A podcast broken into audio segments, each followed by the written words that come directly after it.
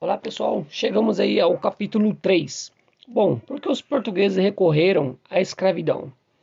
Bom, eles tinham uma experiência de mão de obra escrava na costa da África e já haviam levado muitos negros para Portugal para realizar serviços domésticos principalmente. No início pensaram em escravizar os índios, que curiosamente chamavam de negros da terra. A experiência da escravização da mão de obra indígena levou bastante tempo, mas em grandes linhas fracassou. Por várias razões. Uma delas é que os índios estavam em seu próprio território. Eles conheciam bem as saídas para evitar o, apressamento, o aprisionamento. Uma segunda razão se encontra, se encontra na resistência dos índios ao gênero de trabalho que os portugueses queriam lhes impor, porque sua experiência prévia não era de trabalho regular, esse trabalho pesado, ou seja, eles viviam pescando, coletando frutos, fazendo roça de uma maneira muito mais livre e pela própria natureza da sua experiência. Os índios tendiam a resistir tenazmente à escravidão. Além disso, uma verdadeira catástrofe demográfica. Os índios não estavam preparados para o contato com o homem branco, para resistir a vírus e bactérias que produzem doenças e às vezes e muitas vezes corriqueiras para os europeus. Houve uma grande mortandade causada por doenças como a gripe, por exemplo.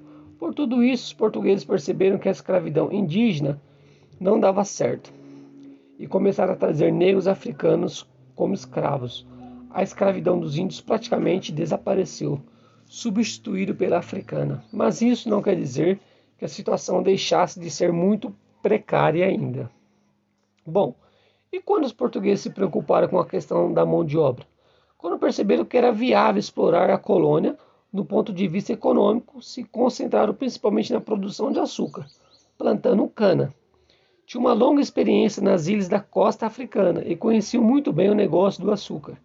Só que para tocar uma grande fazenda de plantação de cana-de-açúcar, necessitavam de braços e que não haviam condições de atrair trabalhadores livres.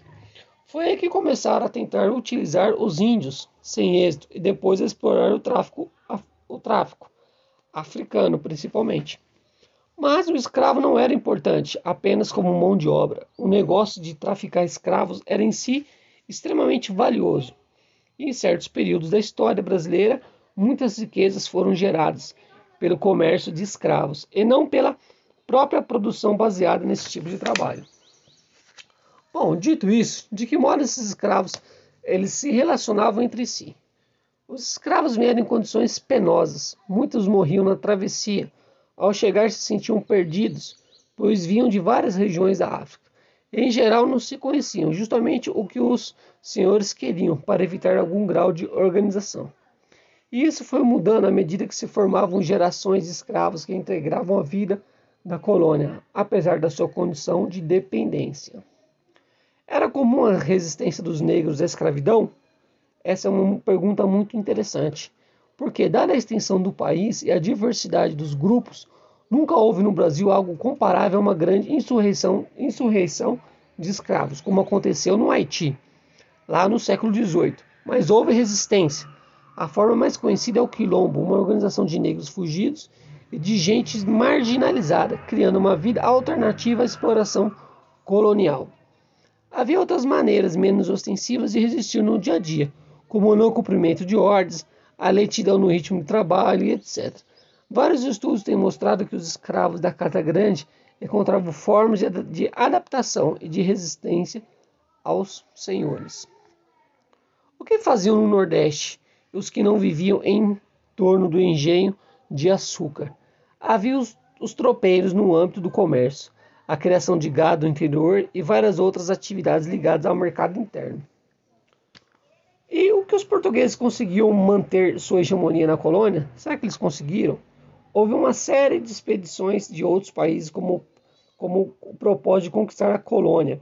Os franceses, por exemplo, estiveram no Rio de Janeiro e depois no Maranhão, mas a presença mais importante foi sem dúvida a dos holandeses. Eles ocuparam primeiramente Salvador e foram obrigados a se retirar, mas em uma segunda incursão, desta vez em Pernambuco, permaneceram muito mais tempo.